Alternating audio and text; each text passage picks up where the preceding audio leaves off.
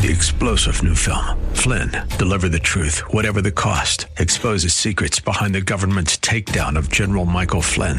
Flynn knew what the intel world had been up to. He ordered the first audit of the use of contractors. This set off alarm bells. He told the truth. He was the most dangerous person for Donald Trump to hire. They had to get rid of Flynn. Flynn, deliver the truth, whatever the cost. Available now. Watch it today. Go to salemnow.com. Salemnow.com.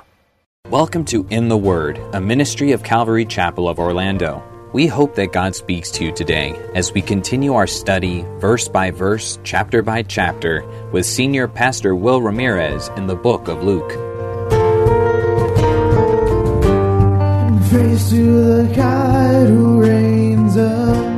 We join Pastor Will in Luke chapter 23. We have come to the place in Luke 23 and verse 39 today where Jesus is now on the cross. We saw last week the soldiers were gambling as if it was just any other day on the job. The common people were spectating, doing nothing to stop this wrong. The religious leaders and the soldiers were mocking Jesus as if he wasn't who he really was. But there's one more group here with Jesus that we haven't mentioned, and it's the other two criminals who are crucified next to him. They have something to say to Jesus as well. And in this exchange, we will see Jesus change a person for eternity. The joy that was set before Christ, that caused him to endure the cross and despise its shame, is embodied in this rescued criminal. Because he represents, this criminal, he represents the simplicity of salvation. And the simplicity is this that Jesus won. He won there on the cross, and anyone who places their trust in him can be saved, no matter how big a failure they've been. So, chapter 23, we begin in verse 39. It says, And one of the malefactors, the criminals, which were hanged, railed on him, saying, If thou be Christ, save yourself and us. But the other answering rebuked him, saying, Do you not fear God, seeing you are in the same condemnation? And we indeed justly, for we receive the due reward of our deeds. But this man has done nothing amiss. And he said unto Jesus, Lord, remember me when you come into your kingdom. And Jesus said unto him, Verily I say unto you, today you shall be with me in paradise. This first criminal here, it mentions that he railed on Jesus. The word there means to slander or insult or curse. And it's in the uh, imperfect tense, which means he just kept on blasting Jesus. And, and the theme of his railing was if you're the Christ, then save yourself and us. Now, in Greek, they have four cases of what we would call if then clauses or conditional clauses. And uh, the first case clause is the condition of reality. So usually when it's the first case, you can actually translate if as since. So since you're the Christ, since you're the Messiah, save yourself and us. So he's, he's not mocking Jesus, saying, if you're the Messiah, like the soldiers and the priests were. He's saying, no, since you're the Messiah, then you need to save us, save yourself, and then us. You know, he's not mocking Jesus, he's upset with Jesus because he thinks God owes him something. The word there, save yourself and us, is in the imperative, which means since you're the Messiah, you must save yourself. You can't die here, and you must save us because we're on your side. We're, we're part of the good guys just like you. See, he keeps blasting Jesus because Jesus wasn't doing what he believed he deserved. That is not too unlike many I talk to today. I'm one of the good guys. I deserve to be rescued. I deserve to go to heaven. And that mentality will never get the answer you want from Jesus. You will keep blasting him and going, God, I don't understand why you're doing this to me. God, I don't understand why you're doing this to me. God, I don't understand why, why I have to go through this or why I have to go to the cross. I have to believe in Jesus or I have to do this or I have to do that. You know, why do I have to be a Christian? If, if you're always going to think that you're one of the good guys and that God owes you something, you're never going to get the answer you want from Jesus. In James chapter 4, we read it in our scripture reading, but James, in his oh so gentle and tender way, he says, in verse 1, Where do wars and fightings come from among you? Like, why, why are there ever wars in the world? Why are there ever arguments between people? Why, why is it ever that two individuals are fighting? It says, don't they come from this, even from your lusts that war in your members? Every time you're angry is because you want something and you're not getting it. Think about that next time you get upset. Anytime someone's angry, anytime someone goes to war, whether it's in a personal relationship or it's nationally, it's because you want something and you can't get it. It doesn't mean that the thing that you want is evil or bad. But whenever you respond by going to war with someone, by being angry with someone, it's because you want something and you can't have it. He says, You lust and you have not. You kill and you desire to have, but you cannot obtain. You fight and you war, but you have not because you ask not. We're angry because what we want, whether it's good or bad, we're trying to go about getting it in our own terms, in our own way. We're not bringing it to the Lord. And then if we do bring it to the Lord and we still don't receive, he says, You ask and you don't receive because you ask amiss so that you might consume it upon your lust. You're asking for the wrong reasons. You're not asking for it for good reasons. You're asking for it to consume it upon your own desires. So he says, You adulterers and adulteresses, told you he was just a gentle, kind hearted man. Do you not know that the friendship of the world is enmity with God? He somehow equates this idea of consuming things on your own desires, wanting things so you can just be a consumer, with the attitude of the world, and therefore unfaithfulness to Him. Don't you know that the friendship of the world is like cheating on God? It's like being His enemy. Whosoever therefore will be a friend of the world is the enemy of God. Or don't you think that the scripture says in vain? Do you, do you think it, it, it's meaningless when the scripture says that the spirit that dwells in us lusts to envy? God longs for us. He longs for a relationship with us. He longs for us to be yielded to Him. He longs for us to trust Him. He longs for us to fear Him, to love what He loves and to hate what He hates. The scripture, it says to us, listen, the Spirit desires something that's completely opposite of what your flesh wants. The Spirit desires something for you that's completely different than what the world wants. But here's the good news even if that's how you've done things your whole life or how you're doing things now, He gives more grace. He doesn't give up on us, He doesn't stop reaching out to us. Wherefore, He says, God resists the proud, but gives grace to the humble. See, when we may have had a bad attitude or longing for things that just to consume it upon our own desires, the Lord's there with grace if we'll just humble ourselves and recognize our wrong attitude. Now, if we will not humble ourselves, won't recognize our wrong attitude, the Bible says he resists the proud. The word resist there it means to take an opposite position against. I don't want God to ever be in the opposite position against me where he's opposing me. I don't want him to have to be fighting against me because I will never win that fight. The Bible says he resists the proud, but he gives grace to the humble. Now, the reason that this guy keeps blasting Jesus is because Jesus isn't responding to him instead of humbling himself, he's being prideful, and therefore the Lord's still resisting me. He's got nothing to say to him. Now, while this frustrated criminal repeatedly blasts Jesus, the other criminal humbles himself. It says in verse 40, but the other answering to his compatriot there, he rebuked him, saying, Do you not fear God? Now, the word there, rebuked, is also in the perfect tense. So the, the idea is every time this guy blasts Jesus again, the other criminal rebukes him and says, Don't you fear God, man? Seeing you're in the same condemnation? Every time this guy rails on Jesus, his partner questions his mindset and his attitude. Don't you fear God, man?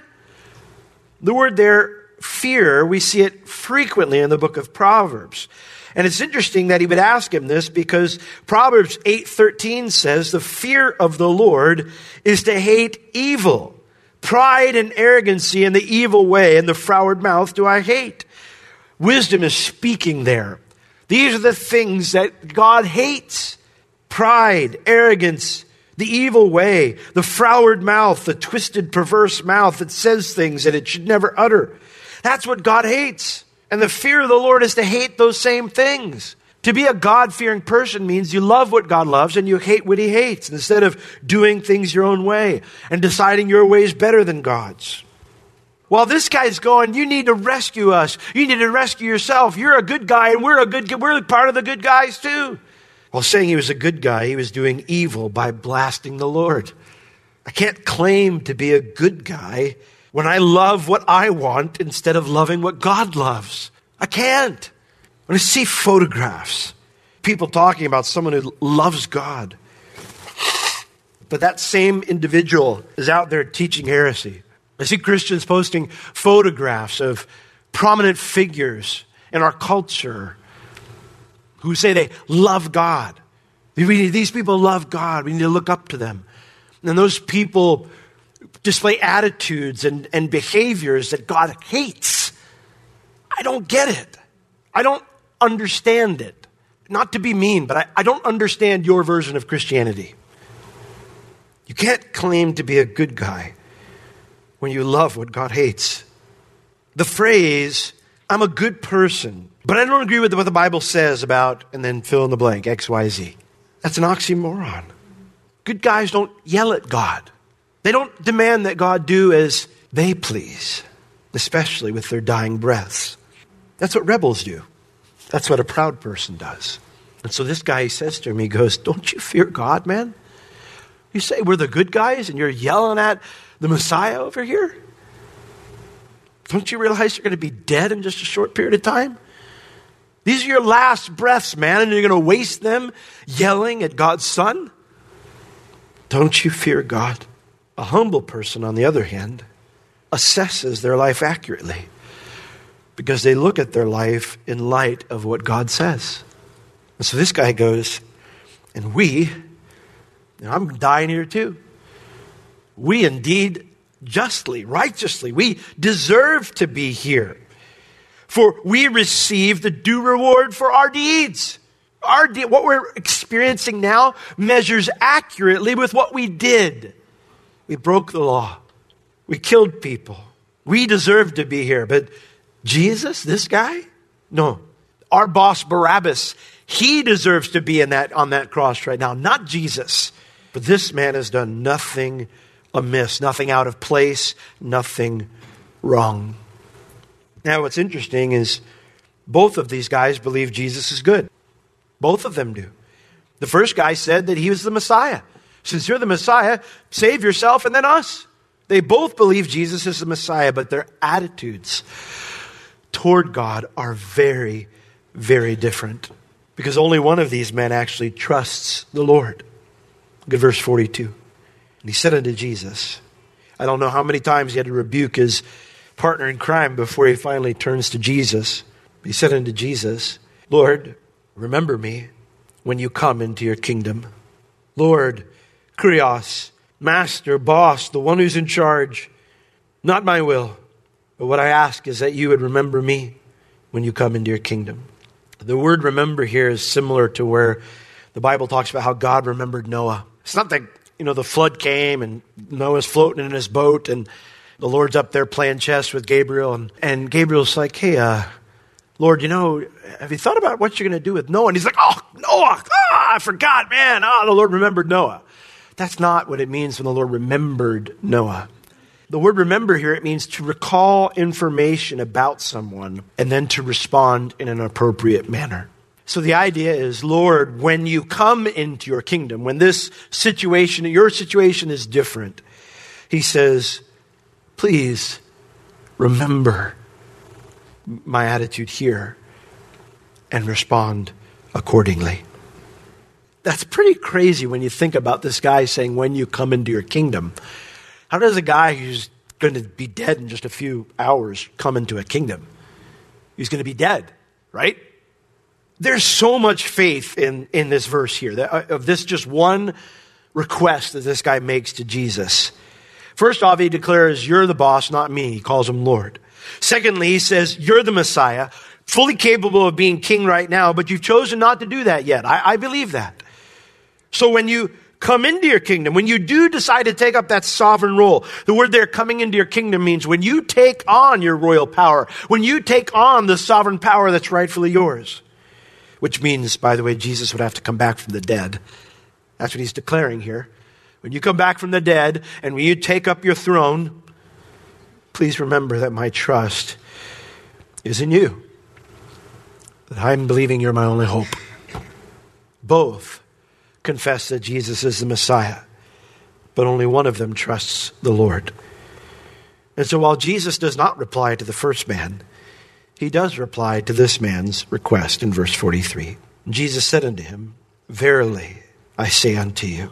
The word verily is a phrase of strong affirmation. It means, don't doubt what I'm about to say to you for even a moment. Today, you shall be with me in paradise. Well, the word here, paradise, it's not an original Greek word, not an original Hebrew word. It's a loaner word from Persian. The Persians used it to describe a park surrounded by a wall. The Greek translation of the Old Testament used it to describe the Garden of Eden, the millennial kingdom age where Messiah is ruling and reigning, or to describe heaven. In the New Testament, it is always used to describe heaven.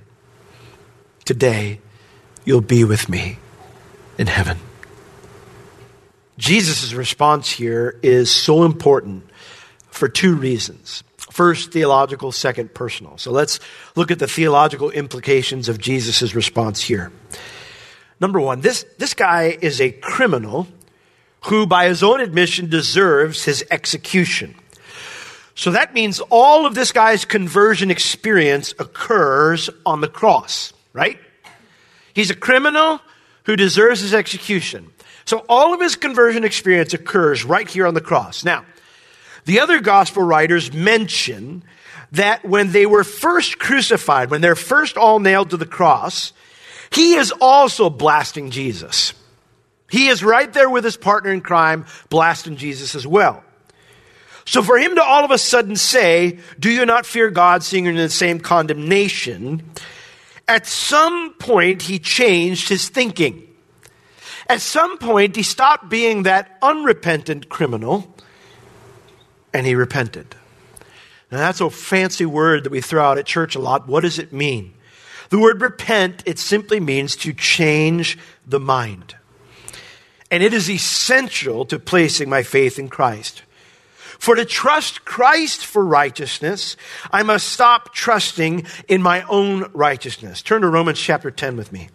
Paul, as he is giving his great teaching on salvation in this letter to the Romans, comes to a place where he has to address this issue of Israel being an unbelief. And so in chapter 9, he begins to address that topic after he lays out the theology of salvation in the first eight chapters. In chapter 9, he addresses this issue of God's people now being an unbelief. And he explains that the reason they're an unbelief isn't because God failed, but it's because they have rejected God's path for righteousness. And so he says in chapter 10, verse 1, Brethren, my heart's desire and prayer to God for Israel is that they might be saved. For I bear them record that they have a zeal for God, but it's not according to truth. It's not according to knowledge. Well, how is that so? For they, being ignorant of God's righteousness and going about to establish their own righteousness, because they're doing that, they have not submitted themselves unto the righteousness that comes from God. For Christ is the end of the law for righteousness to everyone that believes. So, this idea, the reason that they were in this state, that most Jews back then were in unbelief, even though they were God's chosen people, even though God had given them precious promises, is because they had rejected God's righteousness and were seeking to establish their own righteousness. And if you're going to come to faith in Christ, you have to leave that behind. This is where repentance comes in. Repentance, it means that I leave behind this idea that I'm good. When I change my mind, it's not just about saying I believe in Jesus, because the other criminal believed Jesus was the Messiah. In James chapter 2 verse 19, James challenges his listeners and he says to them, listen, you say you believe, great. The devils believe and they do a, a better step. They tremble. But the demons aren't going to heaven. Faith. Faith is not intellectually assenting to the idea, correct idea of who Jesus is. You can intellectually assent to the correct idea of who Jesus is and still be lost. Faith, the word means, in, in the Bible, it means to trust, to place one's reliance upon. So, what exactly am I supposed to trust Jesus for? Well, still here in Romans 10, look at verses 9 and 10. This is the word of faith which Paul preached. Romans 10, verses 9 and 10. That if you shall confess with your mouth the Lord Jesus, and shall believe in your heart that God has raised him from the dead, you shall be saved. For with the heart man believes unto righteousness, and with the mouth confession is made to salvation. The word confession is the word homologeo in the Greek. It means to say the same thing. So when I confess with my mouth the Lord Jesus, that Jesus is Lord, I am saying the same thing that God says about his son. So what does God say about his son? Well, this is my beloved son in whom I'm well pleased. Listen to him. In other words, I can't display the attitude that this other guy is displaying here, where I'm trying to get Jesus to listen to me. Do you understand the difference? Here's this guy comes and he demands that Jesus rescue him because he's one of the good guys.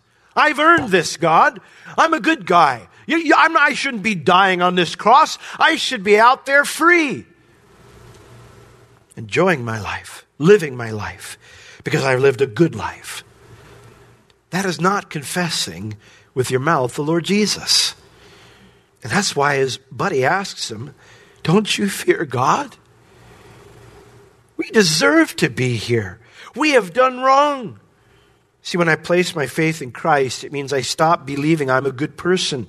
And I start trusting that Jesus alone can rescue me from my sin and the judgment it has earned me. Now, that's exactly what this other criminal does in Romans 10 9.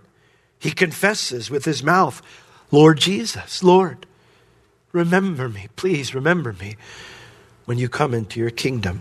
And because he does that, Jesus tells him he's saved. He says, You're going to be with me in heaven. Now that has fascinating theological implications.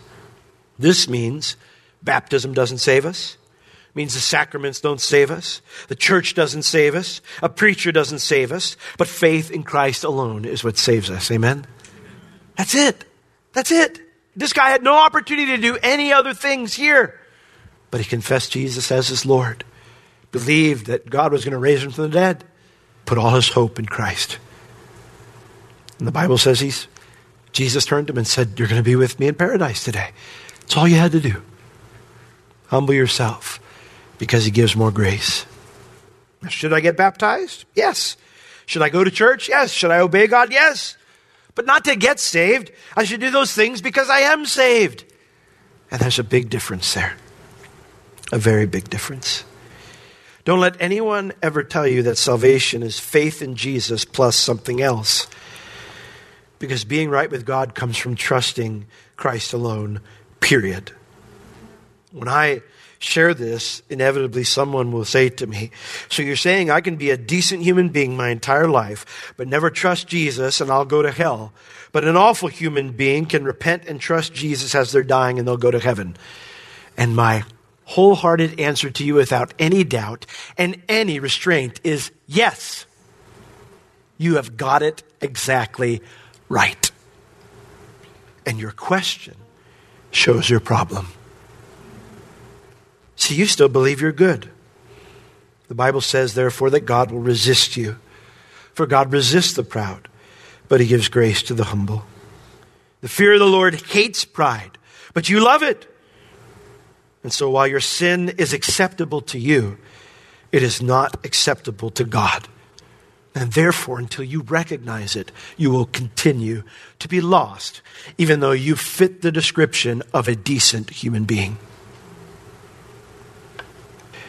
What Jesus says here is important for theological reasons. It is also very important for personal reasons because this guy is in heaven right now. His life was an awful train wreck. But when he breathed his last here, he took his first breath in heaven. And that means whatever you and I have done, no matter how long we've done it, Jesus not just can rescue us and rescue you, but he wants to rescue you. God's love is perfectly seen on the cross. He was betrayed, bruised, broken, and forsaken on our behalf. Jesus died for his betrayers, the very people that rejected him and hated him. He died for people like Judas and Peter. He died for all sorts of failures and sinners. And yet, there was the joy set before him that we would be called sons and daughters of the Most High God. This is God's love on display for us. If you have any spiritual or physical needs, please contact us. We would love to pray for you and assist you in any way we can. You can reach us at Calvary Chapel Orlando at 407 523 0800 during our office hours Tuesday through Friday, 9 a.m. to 4 p.m. This has been In the Word with Pastor Will, a ministry of Calvary Chapel Orlando. You can listen to all of Pastor Will's sermons and find other valuable resources online at www.calvarychapelorlando.com or on the Calvary Chapel Orlando app, available on iTunes and Google Play. Thank you for joining us today. We will see you next time as we continue to learn, walk, and live in the Word.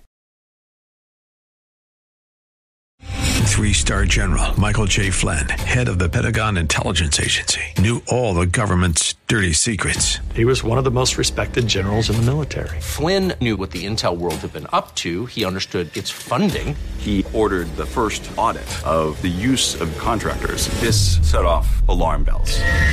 The explosive new documentary, Flynn, Deliver the Truth, Whatever the Cost, uncovers the facts behind this scandal. Flynn told the truth. He was the most dangerous person for Donald Trump to hire. I find out the worst enemy that I'm going to face in my life is right here in America. They took my assessment and they wanted me to change it. And I was like, I'm not changing it. They had to get rid of Flynn. With in depth interviews, archival footage, and never before seen personal records of the man behind the headlines. I just felt like I was drowning. Flynn, deliver the truth, whatever the cost. Available now. Watch it today. Go to salemnow.com. Salemnow.com.